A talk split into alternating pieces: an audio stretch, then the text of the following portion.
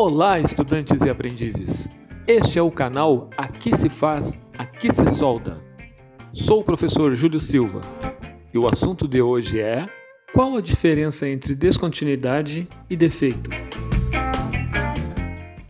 Quando se planeja a obtenção de uma junta soldada, espera-se que ela apresente continuidade física, metalúrgica e química. Há uma expectativa de que a junta será formada conforme o que se espera, conforme o que se planeja. Mas pode acontecer muita coisa diferente do que se espera. Esta continuidade pode ser interrompida pelo surgimento de alguns elementos indesejados. A estes elementos indesejados, mas muitas vezes presentes, chamamos de descontinuidades.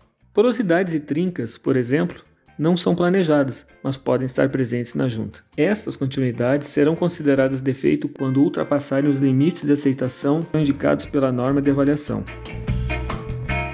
Imagine uma junta soldada de 305 mm de comprimento que apresentou um único poro de 2 mm de diâmetro. Não há dúvida que este poro é uma descontinuidade.